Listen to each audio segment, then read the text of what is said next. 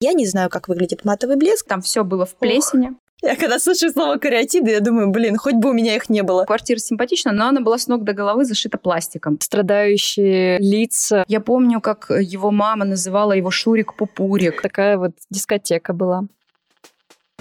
Привет! Это подкаст «Дилетантки в парадной», в котором мы рассказываем истории Петербурга простым и увлекательным языком. Мы начинаем наш выпуск. Привет, дорогие слушатели! Привет, Юля! Hello, hello, hello. Ох уж этот маленький американец, он опять здесь. Американка попрошу. I'm sorry, I'm sorry. It's okay. У нас прекрасная погода, особенно после 12 вечера, Да.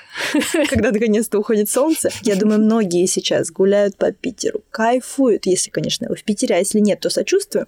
Разглядывают архитектуру, изучают этот город. Я на это очень надеюсь, особенно надеюсь, что это делают наши слушатели. И сегодня, сегодня я хочу посвятить этот выпуск старому фонду Вау. и его элементам. Если вы слышали или никогда не слышали, или слышали, но не совсем понимаете, что такое маскарон, Макарон. что такое кариатиды, Ой. пилястры, пипеда... Пипедастры, здра- О, Давай заново. пипедастры знаю. Если слово маскарон у вас ассоциируется только с сыром, то этот выпуск абсолютно точно для вас. Мы сегодня все эти штучки разберем, посмотрим. У меня все это ассоциируется только почему-то с какими-то кондитерскими изделиями. Питер та еще пироженка, между прочим. С вишенкой. В общем, если вы неравнодушны к старому фонду Петербурга, если вам все это интересненько, если вы любите заглядывать в парадные, то оставайтесь в этом выпуске. Может быть, некоторые из наших слушателей уже бывали на экскурсиях в старинных квартирах, в парадных, или же сами ловко пробирались за неприступные двери роскошных доходных домов. В этом выпуске мы постараемся чуть больше прикоснуться к этому волшебному историческому старому фонду.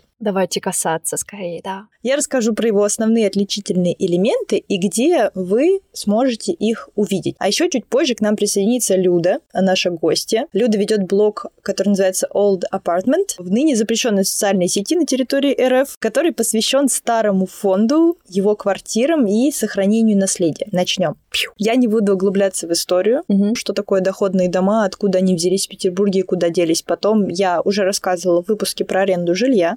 Ссылочка будет в описании. Так вот, когда я говорю о старом фонде, я сразу представляю вот эти роскошные парадные с причудливой лепниной, каминами, росписями и даже со скульптурами.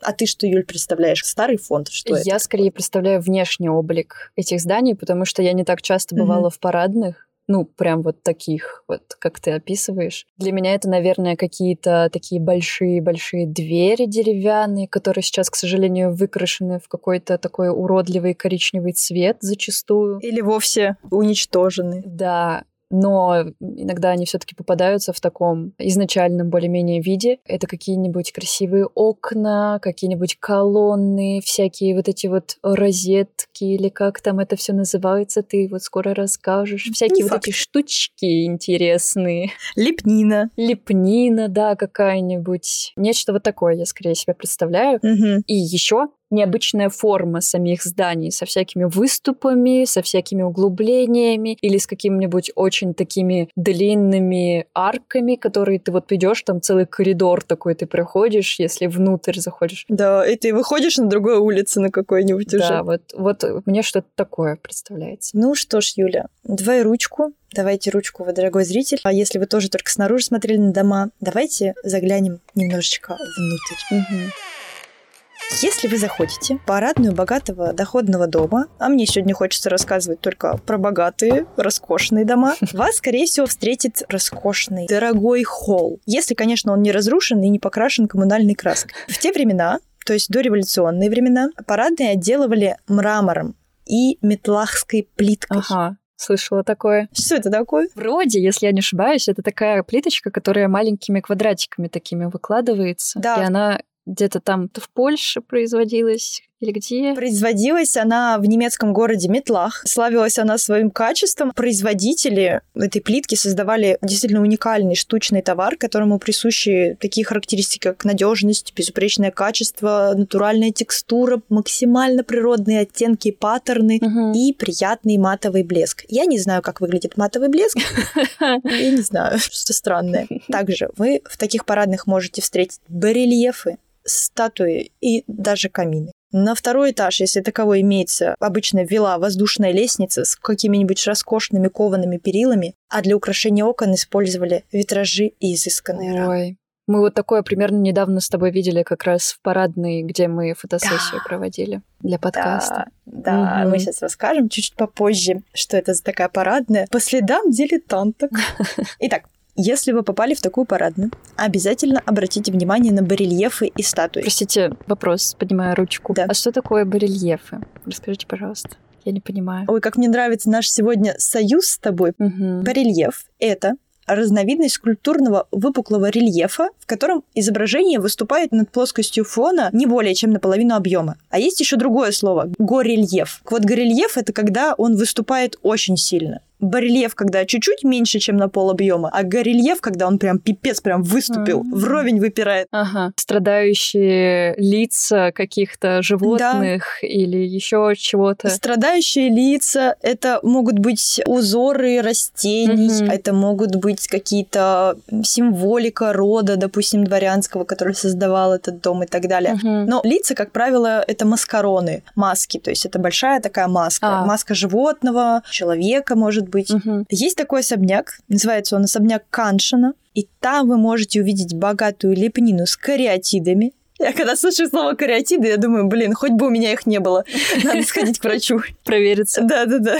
Мне чисто ассоциативно представляется что-то деревянное или что-то из специй. Ничего подобного, ничего подобного, Юлия, дорогие наши слушатели. Кариатиды — это статуи задрапированных какой-то одеждой женщин, Вау. которые обычно что-то поддерживают. И они служат как бы заменой колоннам. Ну, типа атлантов. Ой, я видела очень красивые кариатиды на Петроградке. Ага. Помнить бы, что это за здание и что за улица. По секретику расскажу слушателям. У меня, у Юли, совершенно отвратительная память на название улиц и вообще всего. А у меня на цифры просто отстой. Мгм, Именно. В общем, там просто это выглядело так, что вот угол здания, и наверху есть балкон. У него нависающая такая вот эта крыша, и стоят вот эти самые женщины, кариатиды большие, там несколько штучек, Мгм. прям вот на этом углу. И они держат этот балкон. Господи, это невероятно красиво. Ага. Уже сто, наверное, лет, если не больше вообще. Я не представляю, каково выходить на такой Ага. балкон вообще. Ты, ты не видишь ничего, никакого.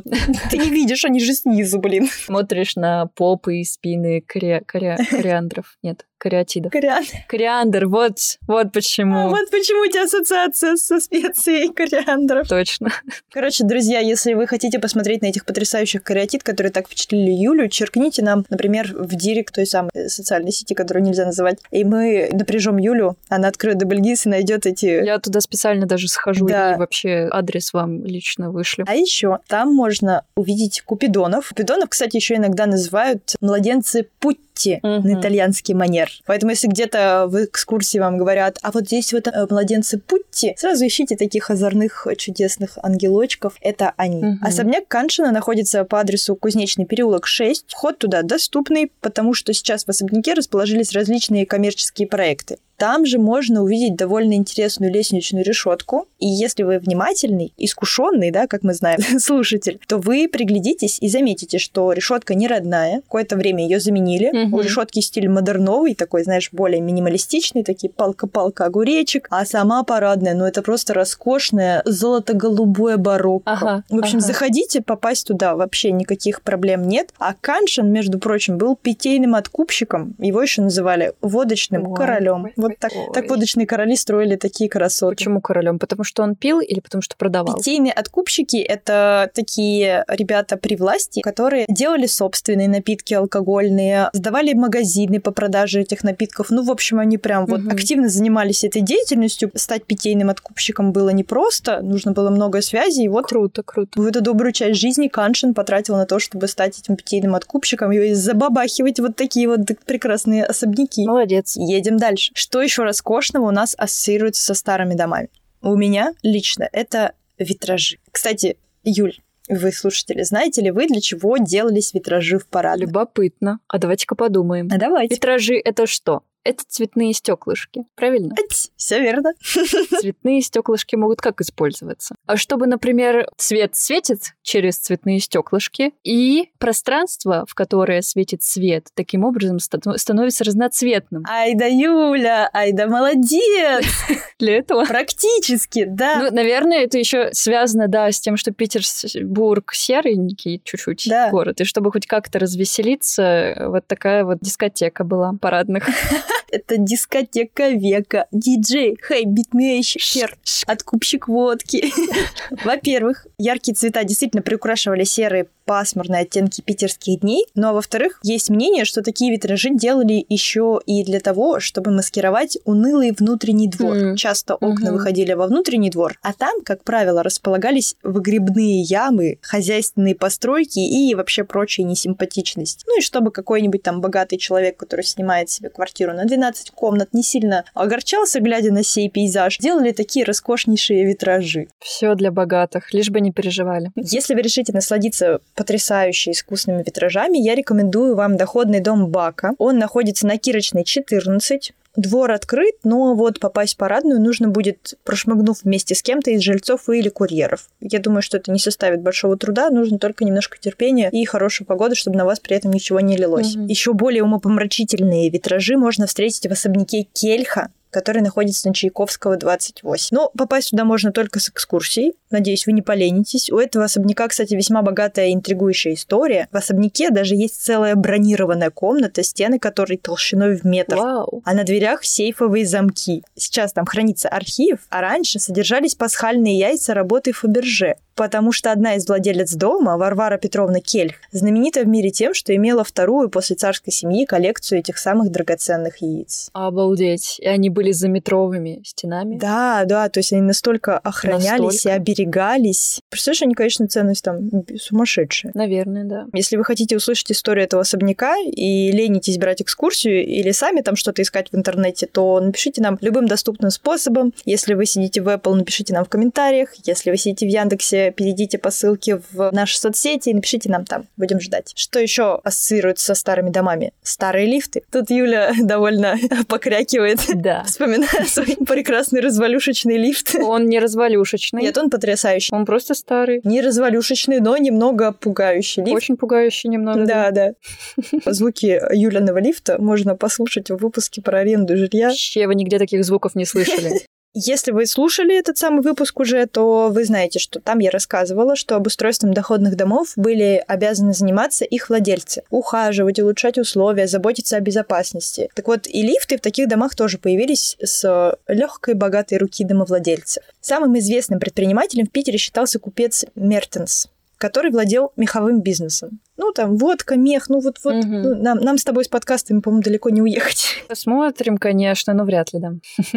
Он установил свой первый лифт еще в 1907 году, и при этом он вообще не пожалел денег. Кабина лифта была выполнена из настоящего хрусталя. Обалдеть. А пассажир мог отдохнуть, пока он там поднимался сколько-то, на кожаном диване. Там еще в подлокотнике дивана. Он так открывался, оттуда можно было достать бокалы и шампанское. И виолончелист такой... И чипсы лейс с крабом. Релакс за два этажа. Но самое классное, что даже сегодня этот лифт находится в рабочем состоянии. Круто. То есть там заменили механизм на более современный и надежный, но кабину, ту самую кабину сохранили. Этот дом находится по адресу Невский проспект 21. И вы точно видели это здание. Там удивительно большие окна, в которых красуется, хм, красовалась э, вывеска Зара. Такая большая. Такой красивый дом, полукруглые а. окна, такие большие, и вывеска Зара. Ну, короче. Это где-то близко к станции Невский проспект? Ну да, ну Невский 21, самый центр. Я не знаю, насколько можно туда пройти, учитывая, что Зару прикрыли. Но раньше точно можно было покататься. Будете идти по Невскому мимо 21 дома дома, загляните. Хорошо. В поисках старинных лифтов, ну или хотя бы их следов, советую обязательно, если вы вдруг еще не были, заглянуть в парадную «Ромашка», в которой как раз-таки наши с Юлей ножки и топтали на эту парадную, делали красивые фотографии для вас, дорогие зрители, косплеили нашу обложку. «Ромашка» называется, потому что она желто-белая. Как тебе, Юля, эта парадная? Тебе понравилось? Там очень кругло. Очень, очень необычно. Во-первых, я уже сказала, что я не часто бывала в парадных. И, пожалуй, это одна из, наверное, трех таких вот прям роскошных парадных. Мгм. Там очень классный кованый такой лифт. Мы, правда, не заходили внутрь, но снаружи он выглядит очень симпатично. Ну, не знаю, как ты, я заходила. Мне не понравилось. Окей. Что еще примечательного, когда ты спускаешься, из-за того, что ты как бы по спирали спускаешься, меня чуть ли не укачало. Ну, то есть это прям очень странно воспринимается, и кажется, что это бесконечно. Ты просто по кругу так идешь, идешь, идешь, идешь, идешь, идешь, идешь, очень долго идешь. В какой-нибудь момент ты начинаешь думать, а что, если это все? Что если на этом моя жизнь останавливается. И я так и буду бесконечно ходить по этой спирали ромашки. Всю жизнь. Вот так, да. Парадная ромашка находится в доходном доме Григория Елисеева. Подъемный механизм в доме на Ломоносова – это один из первых лифтов в Петербурге. Вау. Он построен еще в 19 веке был. Долгое время он работал на пару, а сейчас прокатиться в лифте можно с помощью электричества. Кроме того, помимо механизма, там заменили еще и кабину. То есть там она не та историческая, а новая, такая масюсенькая, вызывающая ужас клаустрофобии. Мгм. Вот, страхи дилетанток. Юля боится, что лестница никогда не кончится. Женя боится, что лифт никогда не откроется. Но сама решетка лифта сохранилась в своем первозданном виде. Она выглядит потрясающе. Да. Так что, если вы там еще не были, смело двигайте по адресу Ломоносова, 14. Звоните консьержу с помощью пятой кнопки на домофоне, платите 100 рубчиков и наслаждайтесь самой, пожалуй, инстаграмной парадной Питера. Но главное, чтобы вас не укачало на лестнице. Да, и аккуратненько спускайтесь там, не закружитесь. Там же, кстати, можно увидеть еще очень изысканные лестничные решетки, ярко-желтые витражи и камин. Кстати, о каминах. Их устанавливали и в квартирах, и в подъездах. Это сейчас у нас повсюду удобные, но не слишком красивые батареи, а тогда без печей и каминов вообще нельзя было обойтись. Если кто не знает, камин от печей отличаются открытой топкой. То есть печь она такая закрытая, Ага. у нее все в трубу уходит, а у камина такая красивая, чтобы подкидывать дрова. Представь, что ты заходишь в парадную, а там горит костер в камине. Но сколько это вообще воспринимается сразу по-другому, да? Да, как будто уже сразу дома оказался, да? Да, сразу в тепле. Это был тот период, когда, если ты зайдешь, тебя обратно мамка уже не выпустит. Ты ты такой, блин, буду греться у батареи. А, так понимаю, подростки до революционного Петербурга грелись у каминов осторожненько. Хотела бы я погреться тоже так. Камины выполняли функцию не только согревания, потому что было сыро, промозгло, Мгм. но еще и функцию декора. Да. Печь или камин обычно не только заказывались специально, но и разрабатывались под общий стиль парадной или квартиры. Интересно, что говорят, в Москве, например, так сильно не заботились о тепле в парадных, и печи так массово, как в Петербурге, не ставили. То есть в Москве нельзя зайти и обнаружить такое количество Мгм. печей и каминов парадных в подъездах. Подъездах. Ну да. Супер витиеватые и, я бы даже сказала, эклектичные камины можно увидеть в том же особняке Кельха, в котором вы можете посмотреть витражи. И еще я бы посоветовала посмотреть парадные дома Бадаева. Там сохранилось два камина, розовый во второй парадный и голубой в третий. Мгм. Квартиры в послевоенное время здесь сдавались как коммунальное жилье, а сейчас тут находится отель. То есть как-нибудь пробраться туда, я думаю, можно. Не совсем легально, но можно. Главное, ребята, просто говорите, что вы очень любопытные, И пиццу надо доставить в такую-то квартиру. но дом этот и снаружи очень примечательный. В народе его прозвали «Дом печального ангела», потому что на верхушке угловой части этого здания расположен барельеф. Мы уже помним, что такое барельеф. Мгм. Мы уже понимаем, что это такое. Ага. где парит над этажами крылатая фигура девушки, печального ангела. Есть даже легенда, будто ангел этот является не столько декоративным украшением дома, сколько трагическим эпизодом из жизни домовладельца Бадаева. Якобы была у него дочь, которая выбросилась из окна, и в память о ней и был создан вот этот живописный барельеф. Грустная история. Но по официальным источникам это все-таки лишь легенда. Такого не случалось в жизни Бадаева. Мгм. Опять же, про этот дом можно рассказывать очень долго. Там и керамические панно, и причудливые эркеры. Кстати, Юля, что такое эркер? Кондитерское изделие.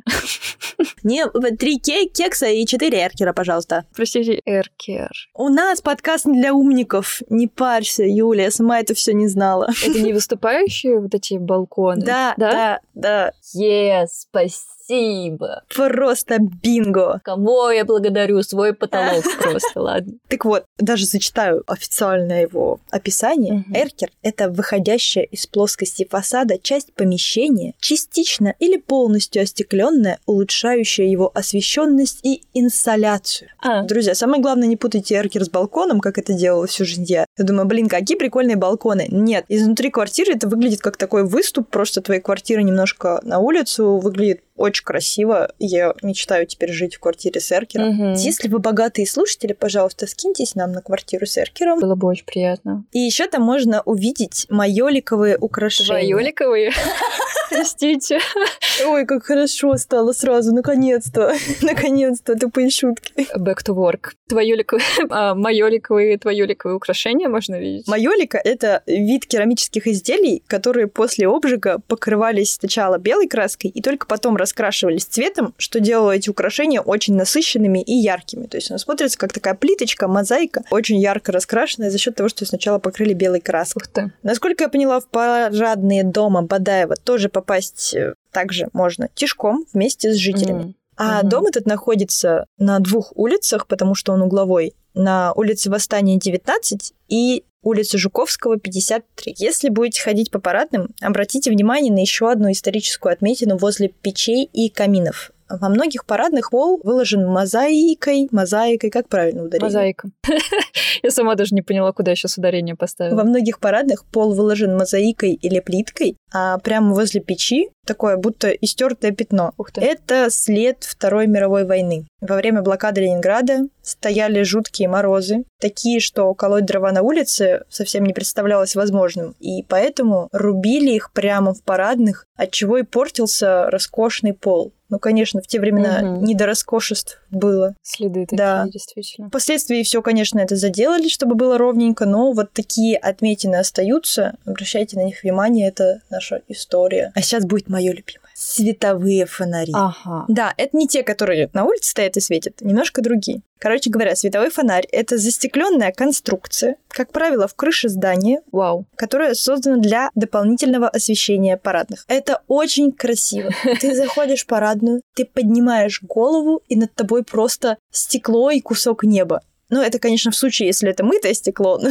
в любом случае, это выглядит очень впечатляюще. Это добавляет света, это подсвечивает все элементы парадной. Слушай, мне кажется, я еще ни разу даже не видела такого. Вполне возможно, их на самом деле не очень много, их нужно скорее самому заходить и искать, просто залазить в Мгм. парадные. Я вот нашла только один адрес для тебя и наших слушателей. Один из самых красивых световых фонарей, который я нагуглила. Круто. Лично я Так, его так. еще пока не видела, но планирую Мгм. туда сходить обязательно. Находится по адресу Декабристов 11. Это потрясающей красоты, многогранный и, к счастью, отреставрированный световой фонарь. Его видно даже с нижних этажей сразу, как только ты заходишь. Ну, это очень фотографибельно, это очень смотрибельно, это просто... Прекраснибельно. Еще в этом доме жил э, Александр Грин. И, возможно, именно там он дописал «Алые паруса», Вау. потому что год, когда он закончил книгу, как раз значится на мемориальной доске этого дома. Это было такое мое маленькое расследование. Кто знает, ну, возможно. Преступление раскрыто. Ну, собственно, на этом штуки, про которые я вам хотела рассказать, заканчиваются. Но еще, пока я работала над выпуском, я познакомилась со словом Балясина. Я просто обожаю это слово. Я буду говорить, ну что ты за балясина такая стаиросовая? Мне кажется, такое потрясающее ругательство, как, э, как у Довлатова мы с тобой. Какое там ругательство, Кла? Все люди как люди, а ты хрен на блюде. Да. Все люди как люди, а ты балясина. Короче, балясина — это такой столбик, то согнутой, то выпуклой формы между двумя перилами. То есть вот знаешь, идут перилы, и между ними столбики такие Мгм. красивые, фигурные. Вот это балясина. Ух ты, поняла. Почему балясина? Ну это же вообще не подходит под эту штуку. Это от древнегреческого слова переводится как цветок дикого граната, Damn. потому что часть балясины похожа на чашечку цветка граната. А еще я провела какую-то просто потрясающую аналогию, которая просто сбила меня с ног. Есть вот слово балясина, а еще есть слово балюстрада и балкон. И не кажется ли тебе, что во всех этих трех вещах есть балясины, и что у всего этого есть некий общий смысл? Ты так вдохновленно об этом говоришь, что да, мне кажется. Я просто в таком была восторге, когда это обнаружила. Балюстрада — это ограждение, вот с этими балясинами. То есть Ага. длинная такая штука с балясинами. Поняла, да-да-да. А балконы же ведь тоже делают с этими столбиками, с- из балюстрад с балясинами. Вот это ты сверхмозг, конечно. Что за мистический корень бал? Я не понимаю. Ну, слово балясина вообще потрясающе, мне так нравится. Ну, в общем, на этом хихи мои заканчиваются. Я хочу вам посоветовать место, куда вы можете прийти и окунуться в атмосферу дореволюционной квартиры. Это на тот случай, если парадных вам мало, и вы чересчур любопытны. На третьей линии Васильевского острова 20 существует музей-квартира Леонтия Бенуа. Мгм. Опять же, если вам интересно послушать про Бенуа, напишите нам. А так я не буду углубляться. Думаю, вам знакомо это имя. Потомкам Бенуа буквально чудом удалось избежать того самого уплотнения после революции. И потому по сей день в квартире номер 8 живут потомки рода Бенуа. То есть они сохранили, они там, видимо, подселили своих друзей, хороших знакомых, сказали, у нас все уже уплотнено максимально, уходите. Мгм. А часть квартиры они сделали музеем. То есть они в ней же живут, и в ней же музей. То есть представьте себе, вы буквально можете прийти в гости к самим Бенуа. И сама праправнучка Леонтия Николаевича, Анастасия Олеговна Мурзина-Бенуа, Мгм. которая руководит квартирой и музеем, лично проведет для вас экскурсию. Интересный формат. Не так, как вот ты приходишь в какой-то музей, и там все огорожено, ничего нельзя там трогать, что меня всегда больше всего бесит во всем этом. В такой квартире как будто бы ты чувствуешь большую свободу. Как минимум человек живет там и пользуется, ну и сам трогает все это, да, живет просто в этом. Возможно, да, Как разрешат. будто бы, может быть, если очень сильно попросить, то можно потрогать какую-нибудь тарелочку, например. Ну что, друзья, пока мы с вами обсуждали удивительности и причуды старого фонда, к нам присоединилась наша гостья, евангелистка старого фонда, ведущая блога Old Apartment Люда Гаргуца. Люда, привет! Рада видеть и слышать тебя у нас. Привет, Женя, привет, Юля. Очень рада познакомиться. Добро пожаловать. Люда ведет классный блог о старом фонде Петербурга. И мы сами нередко подглядывали в него, вдохновляясь работой Люды на новые выпуски. Люда, расскажи, пожалуйста, как ты вообще начала исследовать старый фонд? С чего все началось? Это очень банальная история, потому что, когда я переехала в Петербург, естественно, когда ты переезжаешь из небольшого города в такой красивый город, тебе хочется жить в старом фонде, потому что, в принципе, новостройки, они во всей России одинаковые. А, ну и, соответственно, в какой-то момент мы стали искать э, старый фонд для покупки с моим мужем. А, ну и пока я искала квартиру для покупки, я посмотрела какое-то нереальное количество квартир, которые находятся в продаже в старом фонде. Угу. Секунду. Арчуля, уйди отсюда. Уйди, пожалуйста. Это моя собака, ее невозможно контролировать. Ложись. Значит, у нас сегодня два гостя в выпуске. Люда и Да-да-да. Арчуля. Отдыхай. А, так вот, а, я посмотрела нереальное количество квартир, потому что мы искали где-то около полугода. И пока я искала, как бы мне стало интересно об этом рассказывать. Сначала я рассказывала об этом, ну, как бы в своем личном инстаграме, ну, обычная, да, страница, как у нас Мгм. у всех есть. Я купила квартиру, начался ремонт. И как раз на фоне ремонта я познакомилась э, с большим количеством людей, которые тоже либо в старом фонде купили квартиру и начали делать ремонт, либо уже давно сделали, делились какими-то там своими Угу. лайфхаками, еще чем-то. Мне стало интересно вообще в целом посмотреть, как люди сейчас живут в старом фонде. Потому что, ну, старый фонд — это своеобразное жилье. Он не всегда бывает вот прям суперсовременным в плане удобств. Иногда для него нужно ну, как-то находить какие-то там свои решения. И, в принципе, всегда интересно, почему люди выбирают старый фонд. Есть вариант купить что-то новое и вообще не запариваться с этим. И плюс, как бы, ты как-то знакомишься с новыми людьми, что-то узнаешь про их жизнь, в целом через жилье понимаешь очень много интересного про человека, это прям забавно. И, в общем-то, так родилась идея, и она какая-то такая у меня про людей скорее больше, чем про старый фонд. Это очень классно. Мне как раз и нравится вот эта связь жилья, истории и людей, которые сейчас в ней живут и создают дальше эту историю. Это просто кайф. И вот как раз в связи с этим расскажи какую-нибудь самую интересную историю, которая связана с квартирой в старом фонде. Историй много. Могу рассказать э, про то, как, например, мы покупали квартиру. Это забавно, потому что квартиру как раз продавала женщина. Скажем, у нее много квартир по городу. Она в целом почему-то любила покупать старый фонд. Видимо, тоже угу. какое-то своеобразное коллекционирование. Mm, такое хобби легкое. Ага. Она не особенно о нем заботилась. Квартира была в таком не очень состоянии, но ей почему-то это нравилось. И в итоге она продавала свою самую маленькую квартиру, вот эту, которую мы купили, потому что ей нужны были деньги для завершения строительства кинотеатра в Зеленогорске в нашем. Угу. В общем, в Зеленогорске есть один единственный кинотеатр. Это кинотеатр, ага. который в том числе достроился на те деньги, которые мы заплатили за квартиру в старом фонде. Да, Обалдеть. это забавно. Ого, такой Это забавно еще и потому, что мы вот буквально недавно делали выпуск про кинотеатры Петербурга. Мы можем уже делать выпуск про кинотеатры Зеленогорска, да. Еще какие-нибудь есть интересные истории? Может, мистика какая-нибудь? Мистику все вообще очень любят про старый фонд, конечно же, рассказывать. И слушать. А, как бы очень много историй людей, к которым я прихожу в гости. Ну, пока я искала, я посмотрела реально кучу квартир. Я как-то раз, помню, пришла в квартиру. Она находи... находится на Кавалергардской улице в доме Шрёдера. Он строил доходные дома очень Это много. у него общем, там вот... масонские символы на том доме, да? Да, да, да, да, да. И, в общем, я прихожу в эту квартиру, смотрю, ну, как бы квартира симпатична, но она была с ног до головы зашита пластиком. Ух ты. Прям вот полностью. Ну, типа, это такой ремонт из 90-х. Ну, знаете, типа, вот пластиковые панели, все-все, чтобы чистенько было. Чтобы не заморачиваться. Ну, что-то как-то не очень. И, в общем, я такая э, попыталась поторговаться, а цена мне показалась дороговато. Они сказали, нет-нет-нет, ни в коем случае, у нас такая классная квартира. Я подумала, ну ладно, не мое. Где-то через год мне пишет одна из моих читательниц, такая говорит, а приходите ко мне в гости. Я такая говорю, супер. Она говорит, вот у меня квартира на Кавалергардской. Я прихожу, понимаю, что я была в этой квартире.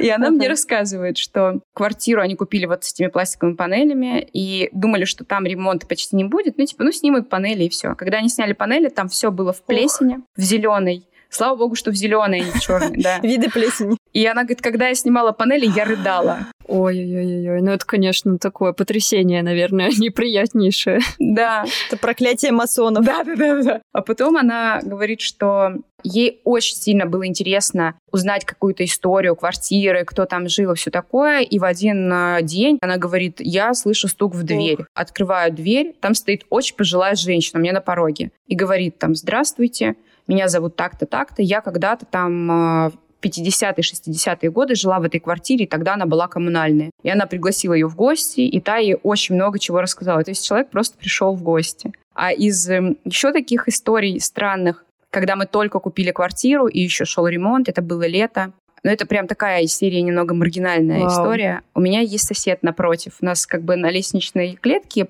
на площадке по две квартиры. То есть у меня единственный сосед как бы прям дверь напротив. Я прихожу, и я вижу на лестничной клетке пожилую очень женщину, такую где-то лет в районе 90, наверное, с мальчиком-подростком лет 15. И я вижу, что они mm-hmm. немного растерянные, и они меня спрашивают, вы могли бы нам помочь? И, в общем, а, выясняется, что они приехали вечером предыдущего дня из Польши в гости к моему соседу. А мой сосед алкоголик. Он их не предупредил, получается. Не предупредил, да. Это его, получается, тетя или тетя, или, или бабушка двоюродная, вот что-то такое. Mm-hmm. Они очень много лет не виделись, потому что она уехала еще там в конце 80-х годов в Польшу. И как бы семья ее там уже жила. И она рассказывает, что она приехала к нему просто в гости, хотела показать своему вот внуку или правнуку Петербург, где она здесь жила. А, рассказала, что раньше ее семья вместе вот с родителями этого моего соседа Александра, они жили в доме э, Шауба, вот который прямо здесь, в Гродненском переулке, а потом их расселили и дали квартиру вот здесь на Саперном. И она говорит, помогите, нам нужно вызвать скорую. Я захожу в квартиру, и я понимаю, что квартира — это примерно как вокзал такой самый грязный. Вот представьте себе, в котором не убирались никогда, там полный трэш. Кошмар. А, захожу в кухню, этот Александр, у него... Э, Сиеста. Ну, типа такое забытье, он валяется, ему видно плохо. И она рассказывает, вот, давайте вызовем скорую. Мы вызываем скорую, она рассказывает. Вот его родители, они были очень интеллигентные люди. А, вообще-то он преподавал где-то там то ли в колледже, то ли в училище когда-то, этот Александр. Угу. И такой был хороший мальчик. Я помню, как его мама называла его Шурик-Пупурик. И он был такой милый ребенок, и играл на фортепиано, там все такое. Я понимаю, что вот этот Шурик-Пупурик лежит просто в ужасном состоянии. Такой, да, я такая думаю, да. Ну и, в общем, они вызвали скорую и уехали. Обратно в Польшу. Да, да. В общем, вот такие истории. Дорогие слушатели, когда вы ходите мимо всех этих прекрасных особняков и думаете, блин, там, наверное, так красиво внутри, так восхитительно. Вы все Такая роскошь. можете вспоминать Шурика Пупурика, пластиковые стены для чистоты и все остальное. Да, да, да, да. Но вообще классные есть случаи сохранения вот этой вот всей красоты, лепнины. Вам в своей квартире удалось что-то сохранить? Да, удалось. Как бы нам повезло в том плане, что в квартире в то время, видимо, Мгм. разобрали печи, которые здесь были, и очаг, Мгм. выгородили ванную, и все. Ну, то есть э, окна у нас эм, оригинальные, были, конечно, все там закрашены, немножечко там рассохлись. А у нас был паркет, но вот с ним пришлось расстаться. И, в принципе, лепнина. Это была квартира для небогатых людей, то есть хотя сам по себе дом считается хорошим, даже таким престижным был в каком-то смысле. Наши квартиры были намного-намного попроще. Вот моя квартира в оригинальной планировке двухкомнатная, у Шурика Пупурика, она угловая, туда вообще никаких вариантов выходить нет, у него трехкомнатная. И нам удалось сохранить лепнину, все это мы старались сохранить по максимуму, мы даже планировку не трогали, потому что, ну, это интересно. Единственное, с чем пришлось расстаться, это с полами, потому что пол в старом фонде устроен так, что между лагами и вот этим вот наполнением есть такое пространство, воздух, да, и как Мгм. бы из-за этого дерево быстро просыхает, оно не портится долго, и есть такие отдушины, дырки делают, их прикрывают, ну, как бы прям в полу вырезаются дырки по периметру, и они прикрываются металлическими решетками, да, вентиляционными. И это позволяет полу долгое время сохраняться в хорошем состоянии. Но очень часто почему-то поверх старого паркета, даже нормального, ну, во многих Мгм. квартирах старого фонда укладывали либо советский паркет, потом кто-то ламинат начинал стелить. Ну и, короче, такой пирог получался. Когда мы сняли ковролин, какой-то старый ламинат из 90-х, потом советский паркет, какую-то фигню, Обалдеть, такая история в одном. да, да, да, толстенький такой пирожок. И, в общем, когда все это сняли, сначала еще была такая иллюзия, что мы сможем его сохранить, потом пришлось все равно его поменять. И меняли мы в том числе и лаги, потому что, судя по всему, были какие-то протечки в квартире, и потом оно просыхало, но оно высохло уже до такой степени, что лаги, ну, ра- рабочие, которые меняли, они просто руками их как бы могли в порошок Ой. просто растереть. Ну, то есть дерево вот уже было такое труха. Что такое лаги? Я знаю вот эти полосочки. Да, это вот эти палочки и есть. А, все, о, лаги. Новое слово в словарике. Супер. У нас в этом выпуске много новых слов будет. Да, раз уж мы заговорили про сохранение старого фонда и вообще всех этих элементов каких-то исторических, э, если быть честными, мы и наши слушатели не только наслаждаемся красотой дореволюционных домов и квартир, но и переживаем за то, чтобы их уникальность сохранилась на долгие года. Скажи, пожалуйста, можем ли мы, обычные жители, неравнодушные городу, как-то сохранять, оберегать старый фонд? Что для этого мы можем делать? Какие есть способы вообще? Начнем с того, если, например, мы являемся жителями или владельцами квартиры в старом фонде. Это я. Вот, да. Самое первое, на что стоит обратить внимание, это на, скажем так, непарадные детали. То есть есть такая иллюзия, как будто бы в старом фонде имеет смысл сохранять вот эту вот дорогую кудрявую лепнину, там, ну или если у тебя там есть атланты или там какие-то колонны стоят, то да. А все остальное это как бы, ну, ерунда. Мгм. На самом деле это не совсем правда. Если, скажем так, позволяет бюджет и сам интерьер достаточно хорошей сохранности, то имеет смысл сохранять вообще все. Мгм. В том числе такие, как бы, кажется, неважные вещи, как плинтусы, например, или наличники у дверей. Они чаще всего идут в помойку.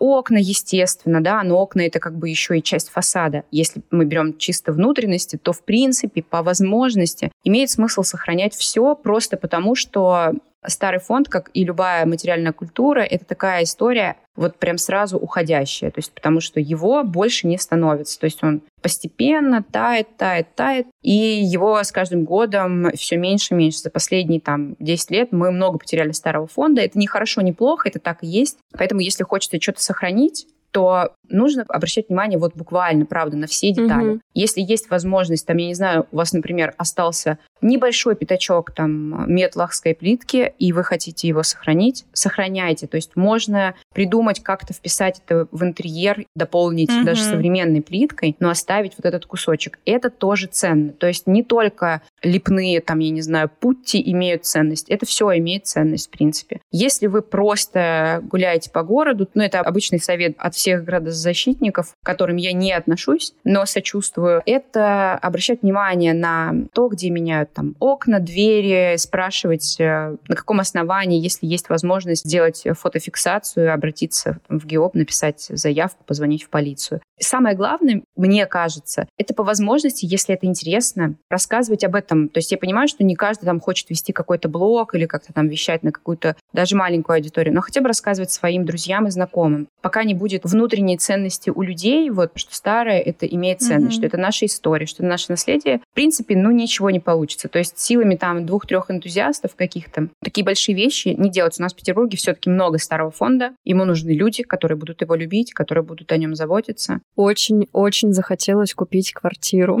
Мне кажется, это очень интересно, потому что, да, вот как раз идея того, как ты вписываешь какие-то вот эти детали mm-hmm. исторические во что-то современное, там, комфортное тебе, под свои какие-то вкусы подстраиваешь. Мне кажется, может получиться такое удивительное место. Да. И опять же, с историей, что важно. Да. То есть ты уже как будто бы связываешь как-то свою жизнь там с предыдущими жизнями в этом доме, в этом месте. Да, это так и есть. Конечно, уникальный, может быть, опыт. Угу. А мне захотелось кого-нибудь зафотофиксировать. Я даже не знала, что так можно делать.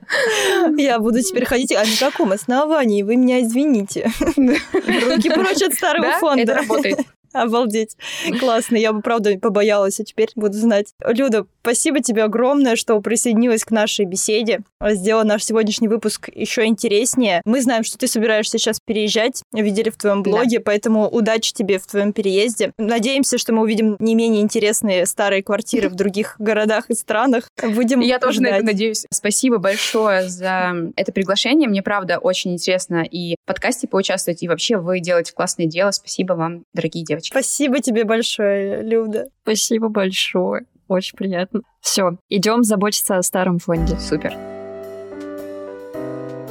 Ну что, я думаю, для сегодняшнего выпуска уже и так достаточно много получилось. Ставьте нам звездочки, если вам не жалко. Да. Пишите нам комментарии, ставьте нам сердечки в Яндексе, подписывайтесь на нас. Это безумно греет наши сердца. И еще, если вам нравятся наши выпуски, если вам нравится наш подкаст, пожалуйста, не забывайте делиться им со своими близкими, родными, друзьями. А мы, кстати, ходили в гости в подкаст «Привет, сосед». Это подкаст от создателей платформы, которая называется точно так же. Платформа это для знакомства с соседей, для создания комьюнити. Сходите к ним Ссылка у нас будет в описании. Послушайте выпуск с нами. Можете не только с нами. Да, нам было безумно приятно поучаствовать в создании другого подкаста. Что? Мы уже почти что звезды. Приходите нас слушать. Пока-пока. Все.